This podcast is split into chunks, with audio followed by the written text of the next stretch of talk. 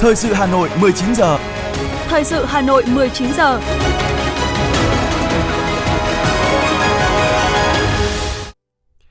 Kính chào và cảm ơn quý vị thính giả đang nghe chương trình thời sự của Đài Phát thanh Truyền hình Hà Nội. Chương trình tối nay thứ sáu ngày mùng 5 tháng 5 năm 2023 sẽ chuyển tới quý vị một số nội dung chính sau đây. Bí thư Thành ủy Hà Nội Đinh Tiến Dũng tiếp xúc cử tri tại quận Hoàng Mai và huyện Gia Lâm.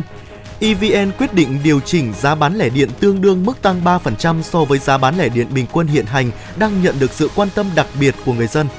Được ghi nhận là ngày nắng nóng nhất kể từ đầu mùa, nhiệt độ ở Hà Nội hôm nay lên tới 39 độ C. Trong phần tin thế giới có những tin chính như sau. Nga tuyên bố tấn công sở chỉ huy của hai lữ đoàn quân đội Ukraine. Nước Anh chuẩn bị cho lễ đăng quang của vua Charles đệ Tam. Sau đây là nội dung chi tiết. Thưa quý vị và các bạn, sáng nay, Ủy viên Bộ Chính trị, Bí thư Thành ủy, trưởng đoàn đại biểu Quốc hội thành phố Hà Nội Đinh Tiến Dũng cùng các đại biểu Quốc hội thuộc đơn vị bầu cử số 4 đã tiếp xúc với cử tri quận Hoàng Mai và huyện Gia Lâm nhằm chuẩn bị cho kỳ họp thứ 5 Quốc hội khóa 15. Hội nghị được tổ chức trực tiếp kết hợp trực tuyến với điểm cầu chính tại trụ sở phường Hoàng Liệt, quận Hoàng Mai, kết nối với 14 điểm cầu tại hai địa phương. Phản ánh của phóng viên Lưu Hường từ thực tế của một địa bàn có dân số cơ học tăng nhanh dẫn đến quá tải cơ sở hạ tầng, nội dung được nhiều cử tri đề cập cũng là kiến nghị được nêu nhiều lần, đó là tình trạng thiếu trường học công lập, trong khi tại quận Hoàng Mai còn nhiều ô đất đã quy hoạch xây dựng trường học bãi đỗ xe nhưng cả chục năm qua không triển khai. Gửi kiến nghị tới Bí thư Thành ủy Hà Nội, trưởng đoàn đại biểu Quốc hội Hà Nội Đinh Tiến Dũng và đoàn công tác, ông Mai Thanh Trung, cử tri phường Định Công quận Hoàng Mai và ông Nguyễn Thế Sự, cử tri phường Đại Kim quận Hoàng Mai nêu ý kiến. Dân cư quận Hoàng Mai là 700 nghìn, trong đó phường Định Công là 51.000 người. Việc xây dựng cơ sở hạ tầng kỹ thuật và công trình xã hội, đặc biệt đó là trường học đã trở nên cấp bách và gánh nặng cho chính quyền đô thị địa phương. Tuy vậy, việc đầu tư xây dựng các trường học theo quy hoạch được phê duyệt tại các phường trên địa bàn quận là vô cùng khó khăn. Ủy ban nhân thành phố Hà Nội đã có văn bản số 723 đề nghị Bộ Xây dựng thống nhất chủ trương bàn giao các ô đất do Tổng hút đang quản lý tại các khu đô thị. Kính đề nghị đoàn đại biểu Quốc hội thành phố Hà Nội, đồng chí trưởng đoàn quốc đại biểu Quốc hội thành phố Hà Nội có ý kiến kiến nghị với Bộ Xây dựng để sớm chỉ đạo tổng hút phối hợp với các sở ban ngành, Ủy ban nhân quận Hoàng Mai triển khai thực hiện. Cái chuyện bãi đỗ xe và trường học ở trong các dự án mà bỏ không hàng hai chục năm nay mà trong khi Hoàng Mai như thế thiếu trường thiếu lớp như thế báo chí nói suốt chúng ta phải có thái độ không thể để nhà đầu tư kiểu nhần nhơ kiểu thế được bất kể họ là ai. Họ vào làm thì tạo điều kiện hết cỡ hết sức. Nhưng mà làm là phải có kỷ cương kỷ luật phải cam kết. Nhà cửa thì bán sạch rồi. Nên bây giờ chủ trương của thành phố báo cáo với các bác các đồng chí là những dự án mới. Những dự án mà đang làm phải tháo gỡ khó khăn ấy, là yêu cầu nhà đầu tư phải xây dựng trường học bệnh viện trước khi cho người dân vào ở. Cử tri quận Hoàng Mai và huyện Gia Lâm cũng nêu một số kiến nghị về tháo gỡ khó khăn vướng mắc trong hoạt động đội quản lý trật tự xây dựng, lập chủ trương đầu tư dự án đối với các cơ quan cấp huyện xã. Nhiều ý kiến đánh giá cao kết quả toàn diện trong phát triển kinh tế xã hội của thủ đô, đặc biệt là sự chỉ đạo quyết liệt của thành phố trong triển khai xây dựng dự án đường vành đai 4 vùng thủ đô. Ông Nguyễn Văn Tân, cử tri phường Hoàng Liệt, quận Hoàng Mai cho biết. Qua theo dõi các phương tiện thông tin đại chúng, nhân dân rất rất phấn khởi với quyết tâm của thành phố với sự chỉ đạo sát sao của đồng chí bí thư thành ủy trong công tác chỉ đạo quyết liệt giải quyết đối với các đối với công tác giải phóng mặt bằng dự án đường vành đai 4 vùng thủ đô. Bảy quận huyện có đường vành đai của chúng ta có đường vành đai 4 đi qua đấy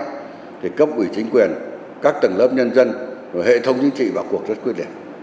Đấy, cho nên là chúng ta triển khai rất là đồng bộ. Và sau những ngày sau Tết vừa qua thì các quận huyện lại tiếp tục cho di chuyển màu mã. Bà con rất là đồng thuận và rất là cảm cảm ơn rất là xúc động khi những ngôi mộ báo cáo với các bác các đồng chí. Mộ tươi ấy, mộ mới chôn ấy, cũng đóng hòm đóng hòm kẽm vào di chuyển toàn bộ. Cho nên là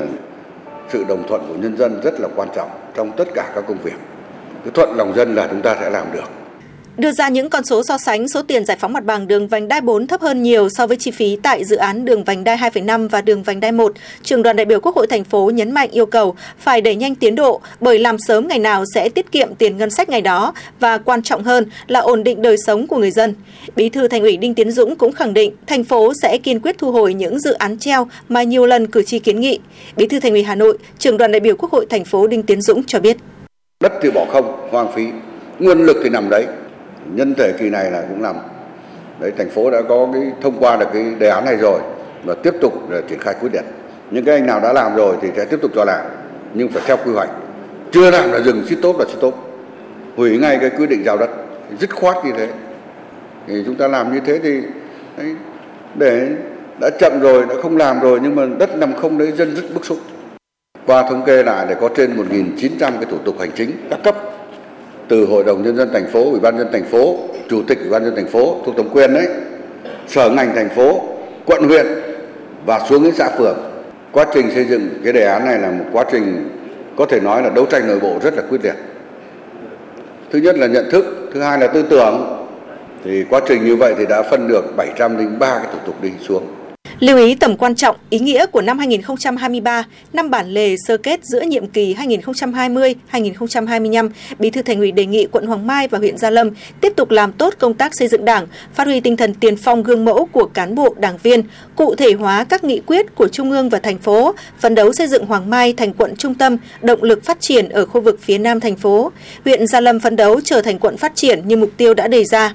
Ngay sau khi tiếp xúc cử tri, Bí thư Thành ủy Đinh Tiến Dũng cùng lãnh đạo thành phố đã trực tiếp thị sát công tác quản lý sử dụng lòng đường vỉa hè trên tuyến phố Kim Đồng thuộc quận Hoàng Mai. Buổi kiểm tra của người đứng đầu Đảng bộ thành phố cũng là hoạt động khảo sát thực tế nắm bắt tâm tư nguyện vọng của người dân, đặc biệt là các hộ kinh doanh đang bám vỉa hè để mưu sinh. Không chỉ đồng tình ủng hộ, người dân đều mong muốn thành phố sớm triển khai chủ trương quy hoạch thiết kế đô thị và cho thuê sử dụng vỉa hè. Bí thư Thành ủy Đinh Tiến Dũng cho biết, mới đây cho ý kiến về đồ án thiết kế đô thị tuyến đường Lý Thường Kiệt do Ban cán sự Đảng Ủy ban dân thành phố trình, Thường trực Thành ủy đã chỉ đạo tiến hành nghiên cứu đồng thời cả hai tuyến đường song song là Hai Bà Trưng và Trần Hưng Đạo để đảm bảo đồng bộ. Người đứng đầu Đảng bộ thành phố cũng chỉ đạo quận Hoàng Mai tiến hành xây dựng thiết kế đô thị các tuyến phố theo hướng này. Trước mắt là tuyến phố Kim Đồng để vừa giữ gìn trật tự văn minh đô thị, vừa đảm bảo sinh kế cho người dân.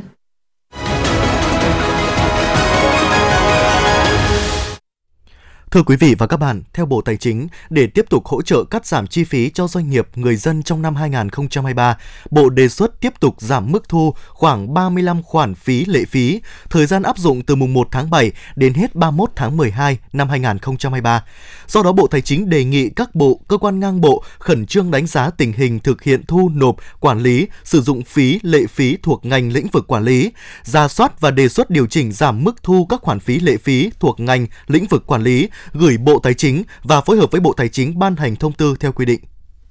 Cục đăng kiểm đề xuất Bộ Giao thông Vận tải cho phép áp dụng ngay việc giãn chu kỳ kiểm định với xe chở người đến 9 chỗ không kinh doanh vận tải theo thông tư 02. Nếu được chấp thuận sẽ giải quyết đáng kể tình trạng xe xếp hàng dài chờ đến lượt kiểm định hiện nay. Theo Cục Đăng kiểm Việt Nam, đây là giải pháp duy nhất đến thời điểm hiện nay để giải quyết dứt điểm tình trạng un tắc tại các trung tâm đăng kiểm trong thời gian sớm nhất. Theo Cục Đăng kiểm, số lượng xe hiện tại đến kỳ kiểm định chưa được kiểm định khoảng 800.000 xe. Số lượng xe phải kiểm định trong 6 tháng tới là khoảng 1,7 triệu xe. Tổng số xe phải kiểm định trong 6 tháng khoảng 2,5 triệu xe. Trong khi đó, năng lực kiểm định đang hoạt động hàng tháng khoảng 550.000 xe. Ủy ban nhân dân thành phố Hà Nội vừa ban hành kế hoạch số 127 về việc hạ ngầm đường dây cáp viễn thông điện lực tại các tuyến phố trên địa bàn thành phố Hà Nội giai đoạn 2021-2025. Theo đó, đến năm 2025, thành phố sẽ hạ ngầm 100% hệ thống cáp điện lực, thông tin tại các khu vực phát triển đô thị, các tuyến đường cải tạo xây dựng mới, đồng thời tiếp tục triển khai hạ ngầm cáp viễn thông điện lực tại khoảng 300 tuyến phố, trong đó hoàn thành hạ ngầm đồng bộ các đường dây cáp viễn thông và điện lực treo tại 45 tuyến phố còn lại trong khu vực 4 quận nội đô lịch sử, Hoàn Kiếm, Ba Đình, Đống Đa, Hai Bà Trưng. Đối với 8 quận còn lại và thị xã Sơn Tây, thành phố sẽ lựa chọn danh mục ưu tiên thực hiện trong giai đoạn 2022-2025. Thưa quý vị, hôm qua Bộ Công Thương đã công bố quy định về giá điện, trong đó giá bán lẻ điện sinh hoạt được tính theo 6 bậc thang tính tiền điện. Giá điện mới tăng khoảng 3% so với giá điện bán lẻ bình quân hiện hành, được cho là thấp hơn nhiều so với đề xuất trước đó, bởi lý do giá điện là yếu tố đầu vào quan trọng, ảnh hưởng trực tiếp đến cuộc sống của người dân, đến chi phí của các doanh nghiệp, nên các cơ quan chức năng đã phải tính toán rất kỹ khi tăng giá điện, chia nhỏ thành từng đợt để tránh tác động lớn. Mức tăng 3% được tính toán có tác động thấp nhất đến ờ, uh, CPI. Năm 2022, hoạt động sản xuất kinh doanh của Tập đoàn Điện lực Việt Nam EVN đã lỗ trên 26.000 tỷ đồng. Với việc tăng giá điện được áp dụng từ hôm nay mùng 5 tháng 5, dự kiến đến cuối năm, Tập đoàn Điện lực Việt Nam EVN sẽ thu thêm khoảng 8.000 tỷ đồng để bù đắp vào chi phí phát điện. Thưa quý vị và các bạn, giá điện bình quân EVN chính thức được tăng lên mức 1.920,3.732 đồng một kWh kể từ ngày hôm qua mùng 4 tháng 5. Giá này đồng nghĩa với mỗi số điện tăng 55,9 đồng so với giá cũ. Điện là một mặt hàng đặc thù và rất quan trọng đối với nền kinh tế cũng như sinh hoạt của nhân dân. Do đó, thông tin về việc điều chỉnh giá điện luôn được toàn xã hội quan tâm, ghi nhận của phóng viên Ngọc Ánh. Hà Nội bước vào những ngày nắng nóng, nhu cầu sử dụng điện của người dân tăng cao. Là hộ kinh doanh đồ gia dụng, chị Nguyễn Thị Hằng ở phường Phúc La, quận Hà Đông không khỏi lo lắng về chi tiêu bởi những thiết bị như điều hòa, quạt, tivi, đèn lúc nào cũng phải hoạt động với công suất lớn, khiến tiền điện tăng gấp đôi, thậm chí gấp 3 so với trước đây. Và chị lại càng băn khoăn hơn với thông tin giá điện tăng từ ngày hôm qua. Chị Nguyễn Thị Hằng cho biết. Bình thường mình bán hàng như thế này thì bật cả ngày luôn đó hầu như là cả ngày luôn từ điện đến uh, uh, những cái điện nhỏ nhất. Đó tại vì là dưới tầng này là sẽ phải thắp sáng luôn. Còn ở trên tầng ví dụ ngày sử dụng mà đi làm hết thì sẽ không bật. Vào mùa hè nó sẽ phải là từ ờ, uh, 1 triệu đến một triệu rưỡi. Nó phải gấp đôi gấp ba lên đấy. Đó thì uh, với cái tiền điện như thế thì đúng là tiền lương mà so với cái mình trả ra ấy nó phải chiếm đến một phần ba một phần tư rồi. Nên là cũng rất là lo lắng về tình hình điện bây giờ ấy. Giá bán lẻ điện bình quân tăng trên 1.920 đồng mỗi kWh, mức điều chỉnh này tương đương mức tăng 3% so với giá điện bán lẻ bình quân hiện hành. Ngay sau đó, Bộ Công Thương cũng đã công bố quy định về giá điện, trong đó giá bán lẻ điện sinh hoạt được tính theo 6 bậc thang tính tiền điện để người tiêu dùng dễ quản lý được hóa đơn theo sản lượng. Với đợt tăng giá điện lần này, khoảng hơn 30 triệu hộ sử dụng điện sinh hoạt sẽ phải trả thêm trung bình từ 2.500 đến 27.200 đồng một hộ một tháng so với mức giá bán điện cũ. Trong đó có khoảng hơn 10 triệu hộ sử dụng từ 101 đến 200 kWh điện một tháng sẽ phải trả thêm hơn 11.000 đồng một hộ một tháng. Đây là nhóm khách hàng đang chiếm tỷ trọng lớn nhất. Ngoài ra, đối tượng khách hàng kinh doanh điện sản xuất cũng phải trả thêm tiền điện sau đợt tăng giá này. Nhận định về việc điều chỉnh tăng giá bán lẻ điện, nhiều chuyên gia nhìn nhận Bộ Công Thương và EVN đã thực hiện nghiêm túc theo chỉ đạo của Thủ tướng Chính phủ về việc điều chỉnh giá điện không giật cục, có lộ trình, bảo đảm ổn định chính trị xã hội, hài hòa lợi ích giữa doanh nghiệp và người dân. Ông Nguyễn Bích Lâm, nguyên Tổng cục trưởng Tổng cục Thống kê cho biết. EVN vừa qua tăng 3%, cái giá bán lẻ điện cũng là phù hợp trong bối cảnh hiện tại. À, tuy vậy thì EVN cần có đủ nguồn vốn để mà nâng cao cái năng lực sản xuất kinh doanh của cái hệ thống điện của chúng ta. Nên trong thời gian tới khi mà cái à, tình hình nó phù hợp thì chính phủ các bộ ngành và EVN cũng nên cân nhắc để có cái điều chỉnh giá điện sao cho nó phù hợp.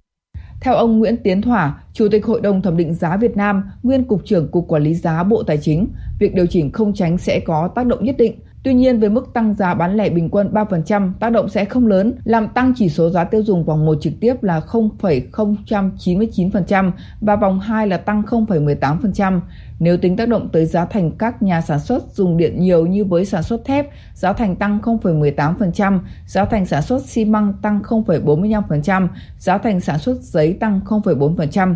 Tuy nhiên, để hạn chế việc té nước theo mưa, một số doanh nghiệp lợi dụng việc tăng giá điện để tăng giá hàng hóa, gây tác hại đến việc kiểm soát lạm phát, ổn định kinh tế vĩ mô, ông Nguyễn Tiến Thỏa cho rằng.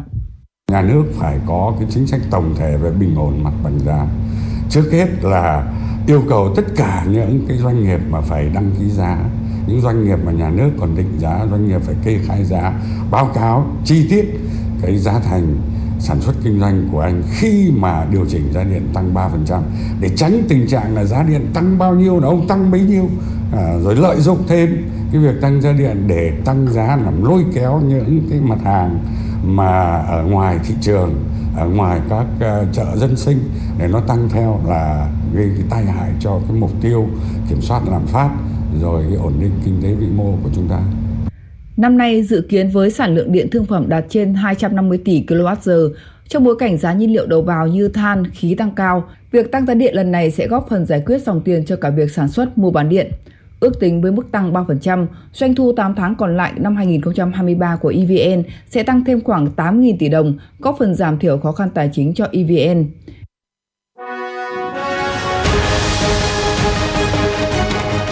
Thời sự Hà Nội, nhanh, chính xác, tương tác cao. Thời sự Hà Nội, nhanh, chính xác, tương tác cao.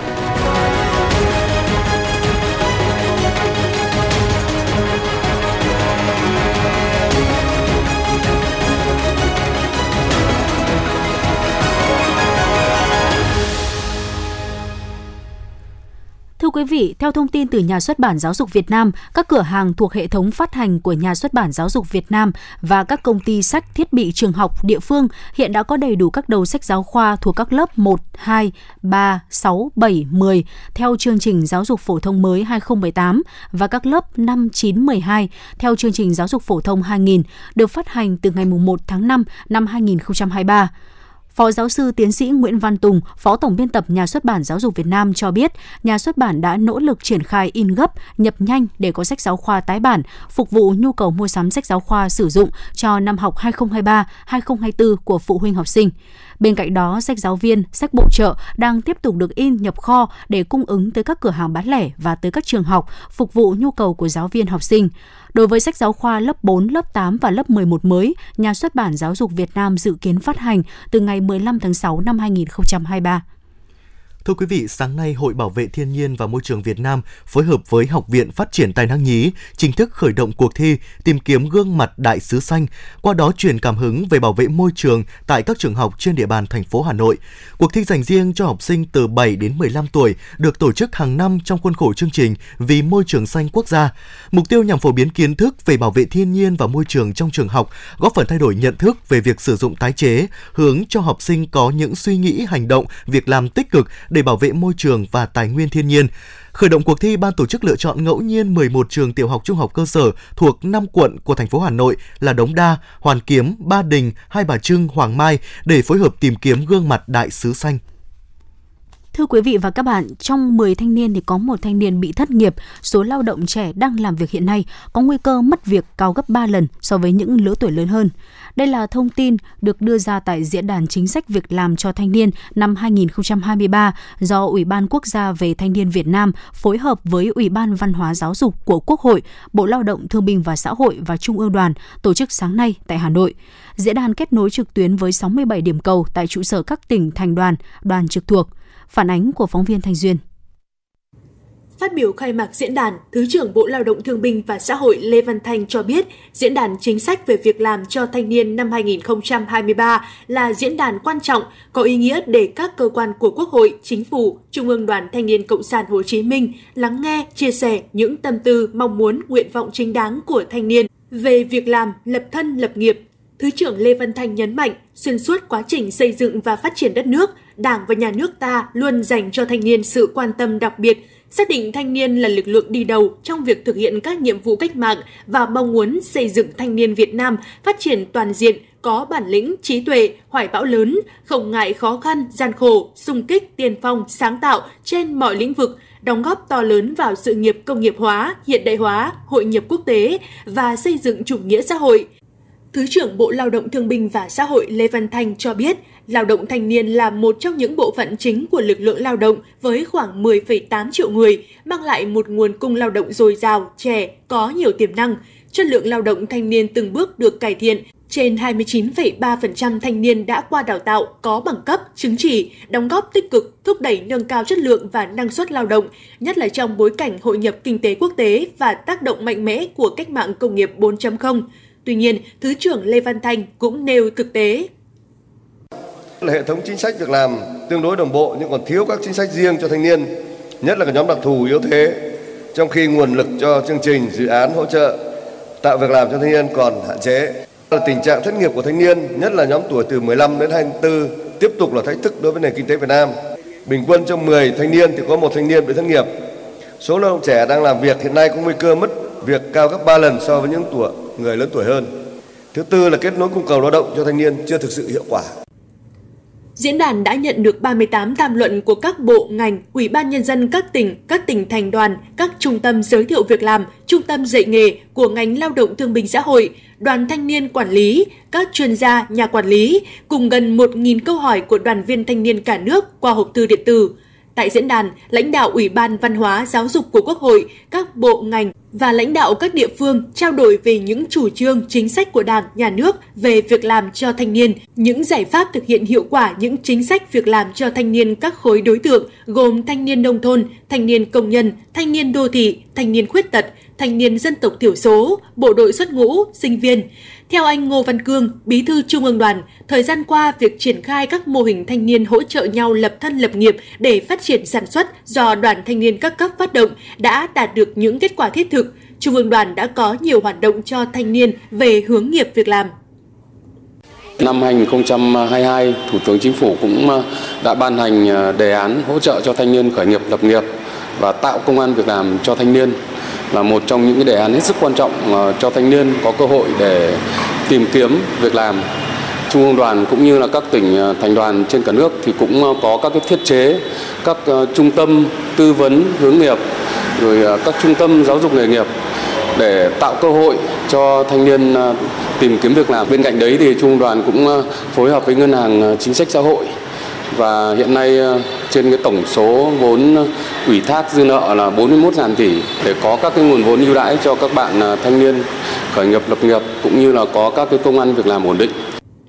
Với tinh thần cởi mở, thẳng thắn, trách nhiệm, Diễn đàn chính sách về việc làm cho thanh niên năm 2023 được kỳ vọng góp phần đưa chính sách vào đời sống thanh niên thiết thực nhất. Thanh niên sẽ chủ động nắm bắt cơ hội, vượt qua thách thức để thích ứng với bối cảnh sau dịch bệnh COVID-19 và yêu cầu phát triển của đất nước. Qua diễn đàn hôm nay cũng cung cấp cơ sở lý luận và thực tiễn trong việc thực hiện chức năng, nhiệm vụ của Ủy ban Quốc gia về Thanh niên Việt Nam, vai trò giám sát của Ủy ban Văn hóa Giáo dục của Quốc hội và vai trò quản lý nhà nước của Bộ Lao động Thương binh và Xã hội, đồng thời là cơ sở để kiến nghị Quốc hội, Chính phủ, Thủ tướng Chính phủ quyết định những chính sách về việc làm cho thanh niên phù hợp với tình hình mới.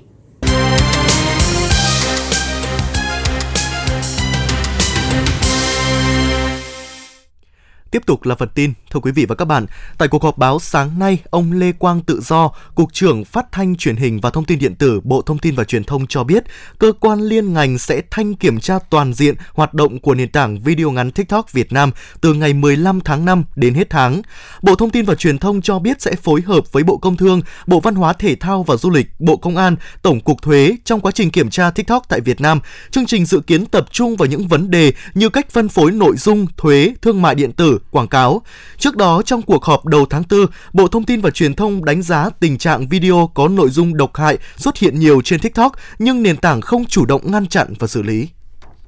Trong cao điểm của tháng hành động vì an toàn thực phẩm, sáng nay, đoàn kiểm tra liên ngành số 1 về an toàn vệ sinh thực phẩm của thành phố đã kiểm tra công tác bảo đảm an toàn thực phẩm trên địa bàn quận Bắc Từ Liêm. Kiểm tra tại siêu thị Mega Market đường Phạm Văn Đồng, quận Bắc Từ Liêm, đại diện siêu thị đã xuất trình được giấy đăng ký kinh doanh, giấy chứng nhận bảo đảm an toàn thực phẩm nhưng chưa xuất trình được hóa đơn nhập một số loại thực phẩm như là bánh, nước, hoa quả. Đoàn kiểm tra thành phố cũng lưu ý khu vực sơ chế thịt cần được sắp xếp gọn gàng, vệ sinh thường xuyên hơn, đặc biệt các loại dụng cụ trang thiết bị như là cối xay thịt, bàn sơ chế, kho lạnh bảo quản thực phẩm cần được vệ sinh sạch sẽ tránh lây nhiễm chéo. Đoàn kiểm tra liên ngành công tác an toàn thực phẩm số 1 của thành phố đã làm việc với Ủy ban nhân dân quận Bắc Từ Liêm. Đoàn kiểm tra liên ngành số 1 của thành phố yêu cầu quận Bắc Từ Liêm cần tăng cường công tác kiểm tra các cơ sở kinh doanh thực phẩm, đặc biệt ra soát truy xuất nguồn gốc thực phẩm. Được ghi nhận là ngày nắng nóng nhất kể từ đầu mùa, nhiệt độ ở Hà Nội ngày hôm nay khoảng từ 38 đến 39 độ C, thời gian cao điểm oi bức từ 13 giờ đến 16 giờ. Người tham gia giao thông phải chịu những luồng không khí bỏng rát từ trưa mùng 5 tháng 5. Nhiệt độ ngoài trời đo được tại Mỹ Đình lúc 14 giờ là hơn 50 độ C. Tại một số tuyến đường như đại lộ Thăng Long, Phạm Hùng, mặt đường xuất hiện ảo ảnh mắt thường có thể nhìn thấy. Các chuyên gia khí tượng nhận định đây là đợt nắng nóng diện rộng đầu tiên ở phía đông bắc bộ và thủ đô Hà Nội. Trong ngày mai mùng 6 tháng 5, phía đông bắc bộ sẽ có nắng nóng và nắng nóng gai gắt với nhiệt độ cao nhất từ 36 đến 38 độ C, có nơi trên 38 độ, độ ẩm thấp nhất là từ 40 đến 55%. Một hiện tượng quang học đáng chú ý sẽ diễn ra vào đêm mùng 5 và dạng sáng ngày mùng 6 tháng 5 năm 2023 đó là người yêu thiên văn tại Việt Nam sẽ có cơ hội quan sát nguyệt thực nửa tối. Theo tính toán của trang Date and Time, tại Việt Nam, nguyệt thực nửa tối sẽ bắt đầu lúc 22 giờ 14 phút đêm mùng 5 tháng 5, đạt cực đại lúc 0 giờ 22 phút dạng sáng mùng 6 tháng 5 và kết thúc lúc 2 giờ 31 phút. Theo đó, toàn bộ lãnh thổ Việt Nam nằm trong khu vực quan sát nguyệt thực trọn vẹn, do thời điểm bắt đầu và kết thúc đều là là ban đêm. Người dân Việt Nam sẽ có cơ hội chiêm ngưỡng hiện tượng thiên văn thú vị này trong khoảng hơn 4 tiếng đồng hồ có 57% người trái đất cùng nhận được may mắn này.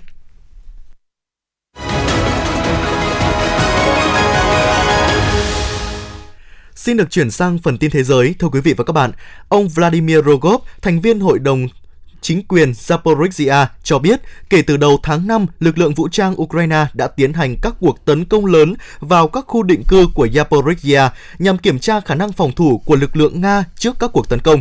Ukraine đã lên kế hoạch cho một cuộc phản công lớn chống lại Nga từ vài tháng qua. Các chuyên gia quân sự Ukraine và phương Tây nhiều lần tuyên bố Zaporizhia là một trong những mục tiêu chính của Kiev vì nó sẽ mở đường tiếp cận biển Azov và cắt đứt hành lang đất liền của Nga tới Crimea.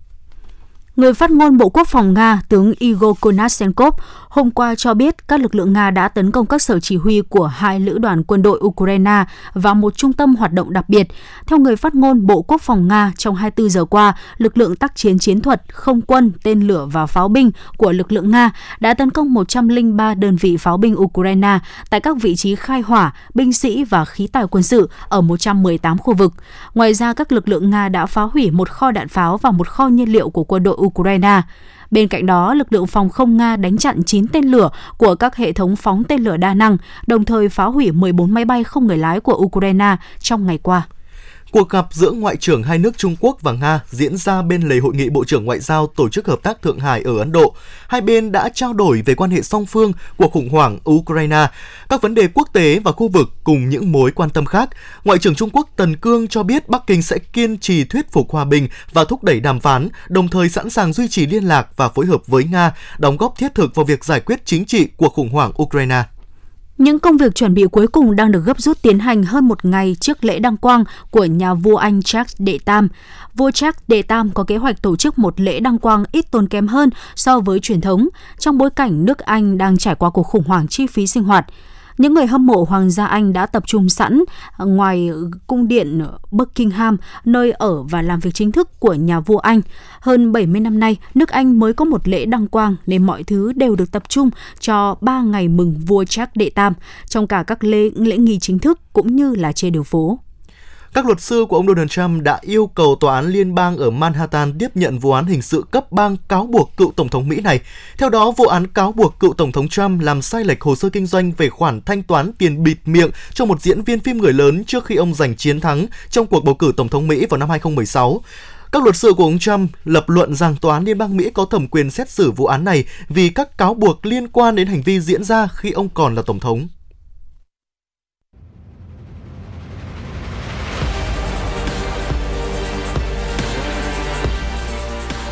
Bản tin thể thao.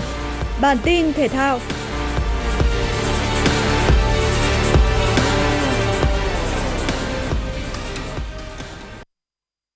Đội tuyển Jiu-Jitsu Việt Nam có ngày giao quân tại SEA Games 32. Ở nội dung được kháng 52 kg dành cho nữ, võ sĩ Đặng Thị Huyền đã bất ngờ gặp chấn thương khi thi đấu với võ sĩ Philippines ở bán kết và thua trận.